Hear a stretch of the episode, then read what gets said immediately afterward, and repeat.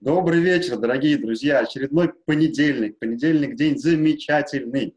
Э, ну, хотя бы потому, что в эфире передача «Бизнес-разборки». Я ее ведущий Илья Тимошин. Э, традиционно наш э, друг, эксперт Олег Брагинский у нас сегодня с нами. Сегодня снова с нами. Олег, здравствуйте. Илья, добрый вечер. Передача «Бизнес-разборки» — это передача про навыки. Если вы не знаете, что такое навыки, начните с первого эфира, и вы поймете, о чем речь. Навыки — это то, что делает нашу жизнь эффективнее. А, когда вы становитесь эффективнее, то и радости в жизни становится тоже больше, и предметов, которые становятся интереснее больше. Так вот, каждый понедельник мы изучаем, точнее не изучаем, а разбираем какой-то навык. Олег э, делится своими знаниями, у него э, порядка 745 навыков, которыми он владеет. И вот каждый понедельник мы какой-то навык открываем дверцу и смотрим, а, подходит ли нам этот навык, где мы можем применить, стоит ли туда двигаться или не стоит. А, и сегодня такой, мне кажется, навык, который важен, наверное, для любого человека в жизни, потому что эм, ситуации разные бывают, и много людей, которые могут нам причинить физические замечания сделать, да, когда даже мы будем правы. Поэтому все-таки навык такой, как э, самооборона, является, наверное, базовым для того, чтобы себя как-то защитить или понимать, что делать. Сегодня будем как раз про это и разговаривать. Олег, ну от вас уже традиционно определение этого замечательного навыка. Илья, сначала я должен восхититься вашим, вашей фразой «сделать физическое замечание». Если позволите, я украду замечательную фразу. Итак, самооборона или самозащита – это ответные действия государства, юридического или частного лица, предпринимаемые для обеспечения своих прав, нарушенных нападением другого государства, юридического или частного лица. То есть здесь еще больше получается. Я просто про физическое замечание думал. Тогда у нас есть еще государственное и юридическое. Вот, наверное, немножко про юридическое расскажите, потому что здесь это интересно. А, рано или поздно ваш ресурс, который у вас есть, или входное сырье, или исходящий материал, может быть кому-то интересен. Люди, обладающие силой или имеющие наглость, могут на него претендовать.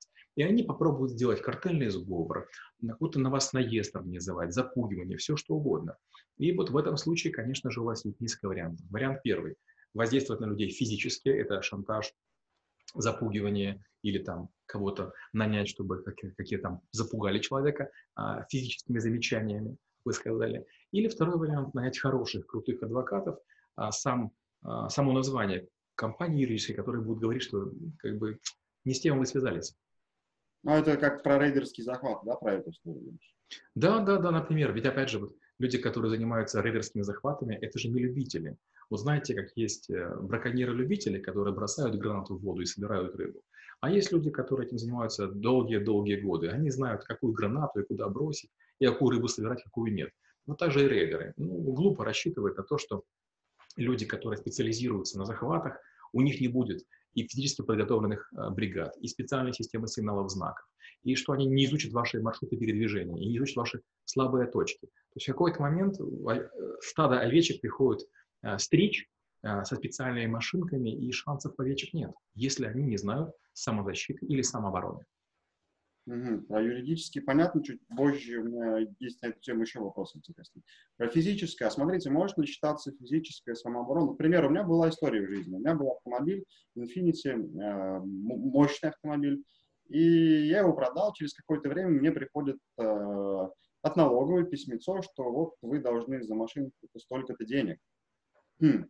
У меня машинки уже несколько лет не было, когда это письмо пришло. А я сначала как-то на эту тему забил, не занимался, думаю, руки дойдут, буду заниматься. А потом стал, когда разбираться, говорит, ну, Илья, это стандартная воронка, та же самая, грузит всех, а кто просто поругайся в ответ, ну, как бы, да, самооборону включи свою. Я написал уже письмо, жалобу там, такую ругательную, да не жалобу, ну, какое-то, да, такое ругательное письмо. В итоге два года списали, ну, как бы все, ничего не осталось. А сколько людей, у которых там маленькие суммы, например, есть, они это платят сюда. Такие вещи, когда на нас, как на граждан, э, скажем так, вешают налоговое время, а мы не разбираемся ничем в этом, ну, не, пытаемся вникнуть в детали, и тоже, как бы, по, получается, морально, э, финансово здесь страдаем. Вот здесь э, какие инструменты основные?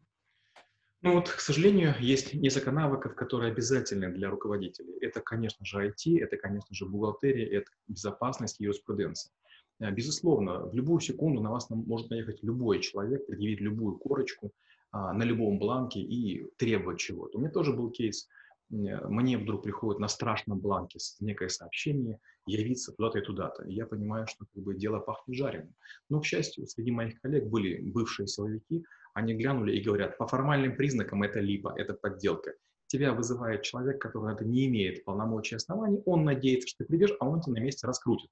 Поэтому можешь не ходить. Я говорю, подожди, гербовая печать, все способы доставки, они говорят, забей. Есть обязательные процедуры, которые тут не пройдены. Поэтому необходимо понимать, а, вот это любительство, это частная чья инициатива или как бы это а, процедура. И э, не всегда вы можете сами а, понять, что происходит. Вариант первый – обратиться к бывшим сотрудникам налоговой, полиции, таможни, прокуратуры и так далее. Это вариант А. И вариант Б – сами знать обязательность процедур, не полениться проверить. Опять же, вот как привычно навык мы говорили, не всегда рядышком с вами будет советчик, и надо будет решение очень быстро принимать. И вот тут, конечно, базовые знания нужны. Мы почему-то считаем вот это. Если есть деньги, будет момент, я куплю кого нужно. Но подожди, у тебя прямо сейчас есть телефон адвоката? отдельно по гражданским делам, отдельно по юридическим, отдельно там по каким-то экономическим. Нет, ну так и все. То есть наступит момент, и ты будешь всем звонить, трезвонить, терять время. Где, где, где, где адвокат? А вот еще и, тоже такая интересная штука есть. Почему-то все уверены, что если вас задержат или на вас наедут, у вас будет право последнего звонка. Вы удивитесь, но система правосудия, силовая структура и система наказания, они совершенно иначе построены. Не так показывают. Вам не обязательно дадут позвонить не обязательно родных известят, не обязательно предложат там, а, залог внести. Есть масса вещей, которые нам в сериалах показали, все таки думают, ой, какая круто, я знаю свои права. Приходит время, оказывается, прав-то у тебя и нет. Да, сейчас э, так как это мысли рисуют образы разные, интересные, даже немножко страшно становится, потому что все-таки а, какой-то опыт уже есть, и глядя на истории других, начинаешь понимать, что в какой-то момент ты можешь оказаться ну, в люб... на этом месте, и если ты будешь не подготовлен, скорее всего, может возникнуть много проблем. И здесь вот все-таки, да, вот то, то же самое правосудие мы возьмем. А, ребята какие-то захотели на нас там заработать денег и подставили там какие-то наркотики, все что угодно. То есть, получается, с разных сторон мы с вами не защищены. Тогда вот с чего лучше начинать подготовку такую, не к ответу, да, а вот реально к такому, не знаю, к юридическому, или к любому другому. Есть три части самообороны. Первая часть – это самоощущение, это ваша как бы внутренний стержень. Вторая история – это юридическая, о которой мы говорили. А третья – это физическая. Если вы более-менее отжимаетесь, если вы более-менее бегаете, если вы а, как бы хотя бы иногда в каких-то драках участвуете, то вы примерно понимаете, стоит или не стоит лезть. Многие, особенно бойцы, которые там из спецподразделений или там бойцы ММА, они почему-то уверены, что они в драке всех раскидают. Мало кто понимает, что такое драться против двух-трех людей, которые сыграны. Любые уличные бандиты нарушают правила. Они бьют неожиданно. У них есть коронки, так называемые короткие удары, которые плохо замечают. И после спортивной карьеры, поверьте, э, у вас ничего не получится. Ничего. Опять же, есть шило, есть отвертка, есть там э, специальные там захваты, шокеры, ножи. Ну, не, не стоит. А, часто говорят, учитель старый мудрый. Он знает, предотвращенная схватка, побежденная схватка. Иногда лучше извиниться, как бы даже показаться там ложком, но все-таки уйти живым и здоровым, потому что может чем закончиться. У меня есть товарищ, который работал в Лондоне в пабе, и вот во время там разборок, он только потянулся за дубинкой, чтобы кому-то проучить. Негр, худенький, маленький, взял и ногтем, на котором был заточенный острый ноготь, протянул ему палец. И у моего знакомого, у которого сейчас прекрасная карьера, который э, очень известный шоумен на Украине, у него на самом деле теперь искусственный глаз на долгие-долгие годы, потому что он захотел повыпендриваться. Это первая часть. Вторая часть – психологическая. Есть масса способов заставить вас переживать. Вас нагрузят сколько вам сидеть и так далее. Например, у меня был кейс в городе Харьков, меня там закрыли в подвале, там, в некой ситуации, хотя я был как бы при костюме, я был не просто так, не просто от кого. Меня втолкнули в некую комнатку такую, знаете, камера типа, как бы вас заталкивают, вы сели, и вы не можете встать, потому что вас а, дверью колени приперли, и вы как бы сидите. И вы не можете ни, ни есть, ни пить, вам хочется писать, вам хочется какать, извините. И выход только один, да, сходить под себя. Потом открывать, вы такой весь вонючий, должен быть сломленный. А я спокойно, да, я в костюме, да, я обкакался, потому что, извините, я долго сидел. И я спокойно разговаривал и как бы с людьми, и сидел, вонял в их кабинете. Они ожидали, что там был какой-то перепуганный, там, жалкий. Я говорю, ребята, ну, Ну, сажать я еще посижу. Жира во мне на две недели хватит. Пить я вроде пока не хочу. И в конце концов они говорят, блин, ты, ты вообще откуда? Ты терминатор, что ли? да не терминатор. А чем мне вас бояться? Если вы до сих пор мне там со мной ничего не сделали, ну, значит, я вам нужен. Если я нужен, мы договоримся. Хм, прикольно. То есть получается, да, и здесь в любой ситуации задача психологически сломать. И здесь, кроме вот э, того, что мы должны быть физически, э, даже не физически, наверное, мудрыми и хотя бы быстро бегать на всякий случай, чем в замес попадать. Но вот эти моменты всякие правоохранительные, э, эти вот э, так называемые бригады, они, задача сначала тебя психологически как-то только сломлен, в принципе, обижать уже можно, или там, в смысле, обижать уже не нужно, или бумаги ты сам подпишешь любые. Хорошо, а здесь какие можно, какие есть инструменты, или, может быть, механизмы, как в себе это закалить, потому что, ну, на самом деле, когда подойдут пять человек в пять раз больше тебя, это будет страшно. Ну, смотрите, с одной стороны страшно, а с другой стороны нужно понимать, что, к сожалению, ну, такая наша судьба. А, раньше были гепарды, леопарды, крокодилы и львы, теперь, значит, мы с нами друг друга над собой издеваемся. Ну, первое. Если, вас, если против вас будет много сильных ребят, ну, значит, после двух, трех, пяти ударов вы потеряете сознание. Ну, все равно вас поколотят. Но, как правило, человек, который истекает кровью и который там уже не шевелится, такой весь обмяк, очевидно, потерял сознание, его не бьют. Поэтому, конечно, это смешно, но ваша одна из первых задач – это побыстрее потерять сознание. Потому что все равно бойцы, любые боксеры, каратисты, они как бы будут вас мочить, пока там 2-3 серии ударов не проведут. Для них же это кайф, для них это адреналин. Это история А. История Б. Ни в коем случае нельзя верить в то, что с вами будут договариваться. Почему-то большинство мужчин выходят из ресторанов, из клубов, им говорят, пошли поговорим. И им кажется, будут говорить. Да нет, только, только вы вышли, там уже стоит а, кольцо людей, которым весело, которым в кайф, и тут же удар летит никто с вами не будет разговаривать, вас будут мочить. Поэтому нельзя покидать территорию, на которой есть женщины, видеокамеры и обслуживающий персонал. Дальше. А, да, бывают наезды 100 силовиков, что криминала ни в коем случае нельзя никому верить. 90 там много процентов э, людей сами наговаривают на себя. Мы их самые худшие стукачи. То есть нам не дают есть, не дают спать, еще чего-то. В конце концов мы даем какое-то обещание. А потом нам говорят, чувак, обещал, держи слово. Что силовики, что криминал. Послушайте, если бы вы учили юриспруденцию, господа, вы бы знали, что у человека есть неотъемлемое право дать слово и забрать слово. А вот это типа «дал слово, держи» — это такие полукриминальные вещи, которые нарушают основные человеческие свободы. Угу. Тогда вопрос сейчас такой, немножко в сторону предпринимательства перенесемся. Здесь как бы, да, понятно, базово, что э, стержень внутренний закаливается. У меня как-то была история, когда я так чувствовал, очень давно занимался боями, потом прошел большое время не занимался, потом понял, что какой-то страх начинает появляться, и мне это не нравилось. Пошел как раз прям на тренировки на такие, на серьезные, на уличные. Потом он опять появился, этот стержень, и здесь, да, вы правы, лучше потерять сознание быстрее, чем потом все это смотреть. А если у меня компания, понятно, что вдруг пронесет, и все будет хорошо, никто не будет наезжать там или пытаться ее отобрать. А если вдруг попаду. Вот какие здесь лучше шаги сделать, чтобы предотвратить это, или как минимум, ну, фундаментально отстоять, чтобы было время потом подумать? Очень простой принцип. Не играть на все. Многие азартные люди рано или поздно пускают в казино все свои деньги и даже могут одалживать. То же самое бизнесмены. Почему-то у многих людей есть такая иллюзия, что если я побольше денег замешу в этом значит, котле, я значит, из него больше варева, больше пойла сделаю, больше продам. Чем заканчивается? В какой-то момент ресурсы заканчиваются, кассовый разрыв вам хана.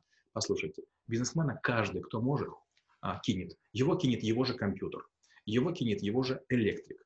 В самый неподходящий момент у вас погаснет свет, откажет вода, не заработает канализация, не запустится какая-то резервная система. Поэтому все является источником опасности. Резервная копия на флешке каждую неделю. Под архив обязательно и в банковскую ячейку. Не потому, что э, украдут, а потому что вы можете просто потерять. У вас ноутбук уведут, еще что-нибудь. Отдельно храните данные. Второе.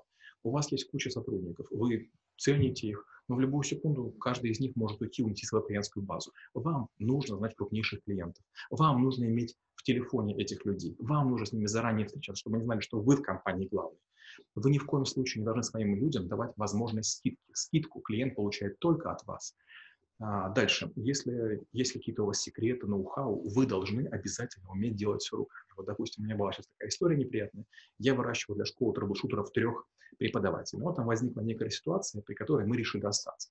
И получается, парни такие уходят, они думают, что они крутые, козырные, я без них не справлюсь. Ради бога, я улыбаюсь, а теперь я всю эту работу, которую они делали втроем, делаю сам и получаю кайф от того, что я независим, я автономен. Как бы я восстановил свои силы, оказывается, я и это, имею и это, и внешний мир не замечает того, что у меня была потеря коллектива. А здесь знаете, какая еще ситуация? Э, ну, тоже много историй, видишь, разных происходит. И бывают люди, которые, например, вот он явно прав, но с другой стороны человек оказал, оказался, это может быть его партнер, там, клиент, кто угодно, да, чуть-чуть более подкованнее или более упористее, чем он. И человек, он скажет, слушай, забери вот эти деньги, там, свою долю, и что хочешь еще больше вот возьми. Только вот не хочу я разговаривать в эти терки, вот, какие-то, ну, вступать, да, мне это неинтересно с точки зрения, ну, психики моей. И вот это, это все-таки слабость человека или лучше в какие-то моменты так поступить? Мне кажется, это сила. У меня была история. У меня с партнерами была компания очень крупная, Украинский национальный антивирус. Это единственная компания в стране, которая имела лицензии, силовых структур и так далее. Мы выступали на Цебете, мы летали в Лондон, там, другие всякие города. Как бы всего три было антивирус на территории СНГ. В какой-то момент моего партнера убивают. То есть прямо приходит домой, из его ружья убивают на глазах у сына. И как бы возникает такая ситуация, как бы есть долги, есть какие-то там завязки, прям куча всего, на меня все это сваливается. И два моих друга, которые в компанию вложили деньги, говорят, слушай, давай на всякий случай мы подадим в суд, мол, это будет правильно. Я говорю, ну, если вы считаете, что там это защита юридическая, как бы, я же давно знаю, вы вроде люди приличные, они подают в суд. И вдруг я понимаю, что они меня мочат. То есть и у меня в компании деньги, и у них в компании деньги, но они меня отжимают, как бы мои интересы не, не важны, интересы других людей не важны, и только их интересы важны. И как бы я понимаю, с одной стороны убийство, с другой стороны наезд бывших друзей. Я просто полностью вышел, я все потерял, это был прям жуткий крах. Я не только потерял деньги, я потерял доверие, и от меня очень многие отвернулись. Одно дело быть успешным, а другое дело там рядышком убийство, отъем компании, э, захват, какая-то такая нехорошая история. А там еще и депутаты подключились, и, и, и вообще такая такая очень странная ситуация. Я просто тихонечко из, из этого вышел, дал всем одной поиздеваться, потом потихонечку а, поднялся, и теперь, когда эти люди ко мне приходят и говорят, слушай, ну давай что-то замутим, я говорю, одного раза достаточно.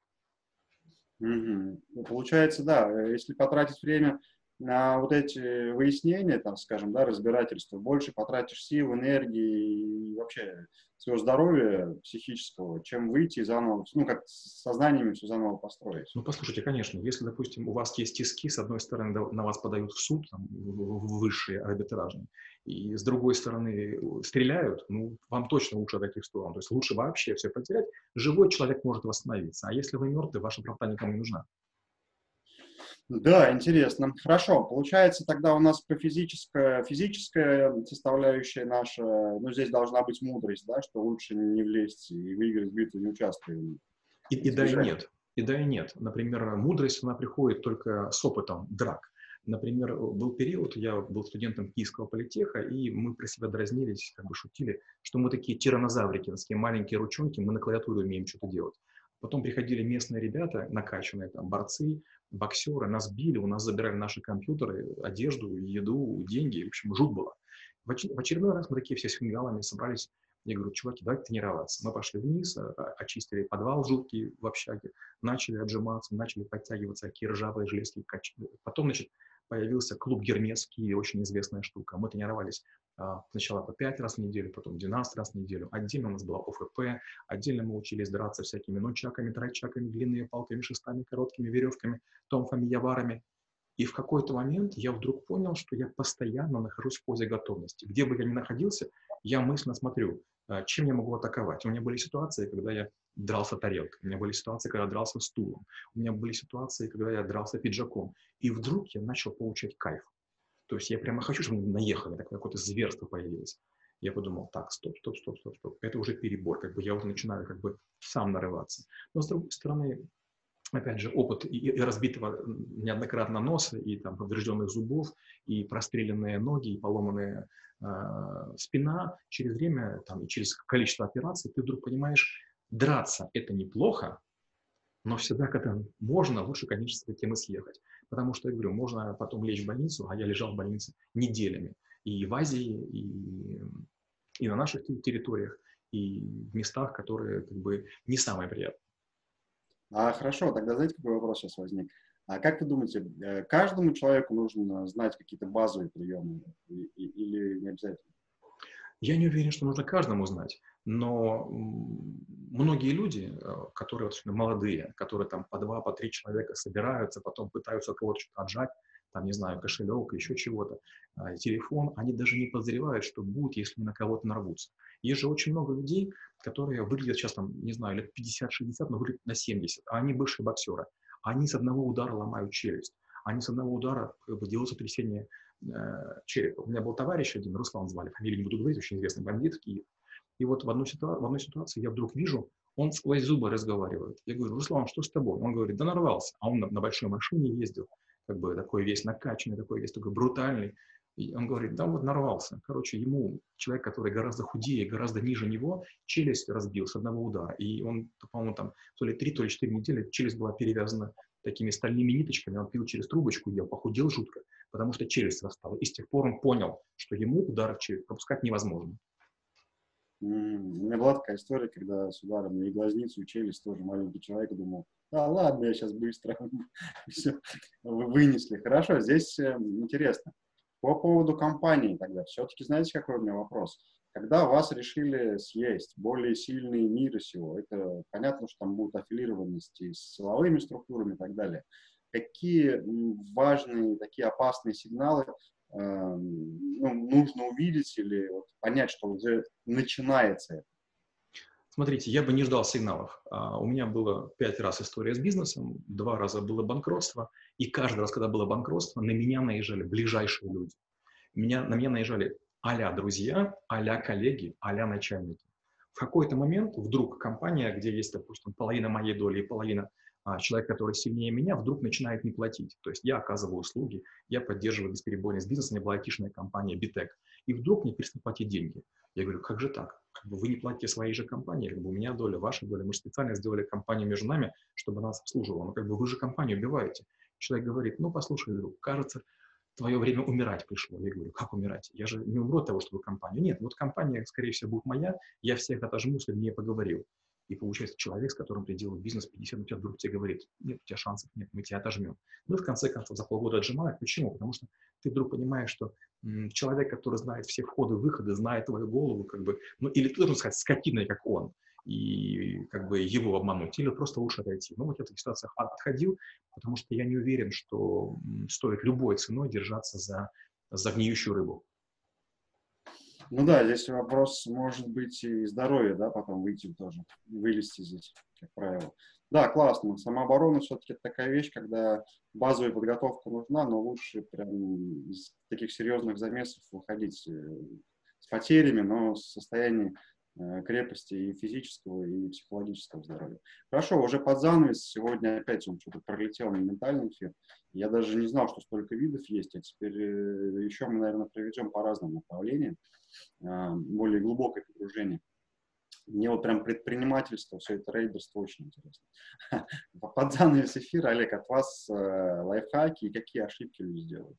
Ну, первый лайфхак. Где бы ни находились, всегда думайте о том, что все враги. Вы должны быть а, лучше быть живым параноиком, чем мертвым, как бы, а, доверчивым зайчиком. Это первое. Второе, я все время говорю такую фразу, пускай лучше трое судят, чем четверо несут. То есть я сторонник того, что если начинается замес, надо как бы мозги включать. И вот у меня такая черта дурацкая есть. Допустим, когда в ресторане начинается какой-то замес, даже рядышком, я прямо автоматически беру нож, вилку, там, в полубоевую стойку, и я готовлюсь. Потому что я понимаю, что может быть.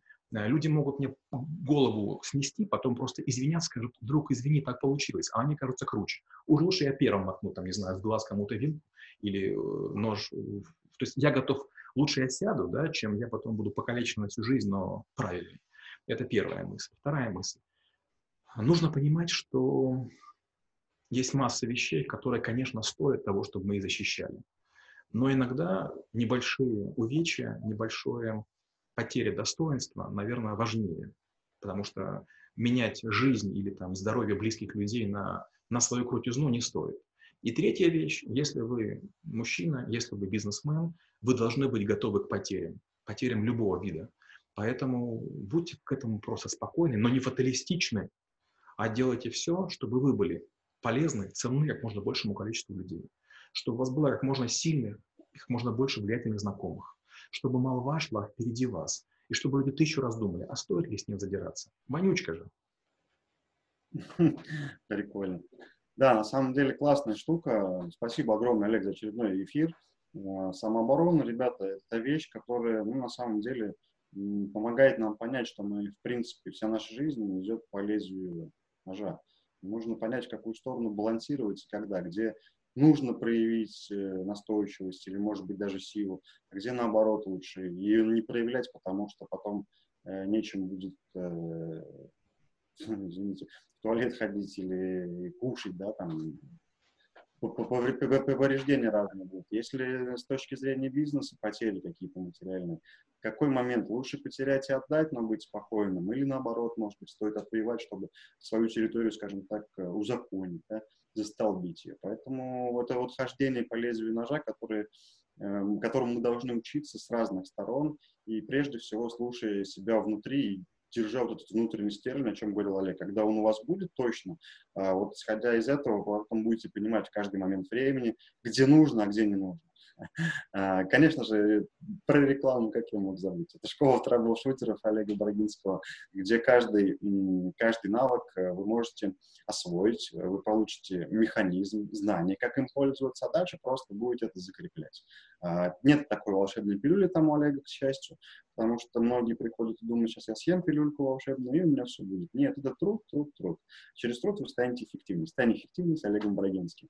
Конечно же, торгово-промышленная палата, мой любимый комитет по поддержке и развитию малого и среднего предпринимательства, а, где мы постоянно изучаем, что происходит для предпринимателей страны и государства и пытаемся как-то влиять на это. Выливайтесь, будьте в теме. И, конечно же, это мастерская Emotion, где мы обучаем интернет-торговле.